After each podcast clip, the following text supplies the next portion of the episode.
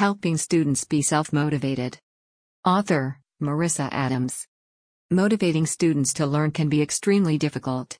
Time after time, studies have shown that students work better, longer, with intrinsic motivation versus extrinsic. So, how can we help students become more self motivated? Larry Ferlazzo, an English and social studies teacher at an inner city high school in Sacramento, California, has spent time researching and practicing just that.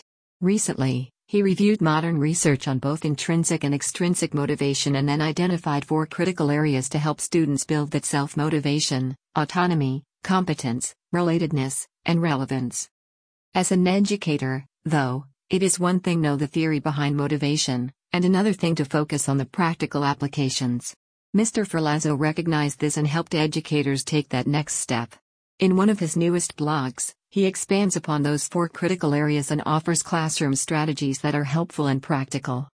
1. Build autonomy by offering students opportunities for choice in their learning. Three key areas exist in a classroom for students to make these choices organizational choice, procedural choice, and cognitive choice. 2. Strengthen competence by offering consistent and positive feedback. Let students know when they are doing things well so they can begin to recognize it themselves. This does not limit appropriately critical feedback, that is a necessary part of learning. However, keeping it couched in positive comments is necessary. 3. Create relatedness through positive interactions. Students begin to work smarter and harder for teachers they respect. Work to build those types of relationships in and out of the classroom. 4. Strengthen relevance by providing opportunities for students to see how the things they are learning are relevant to their daily lives.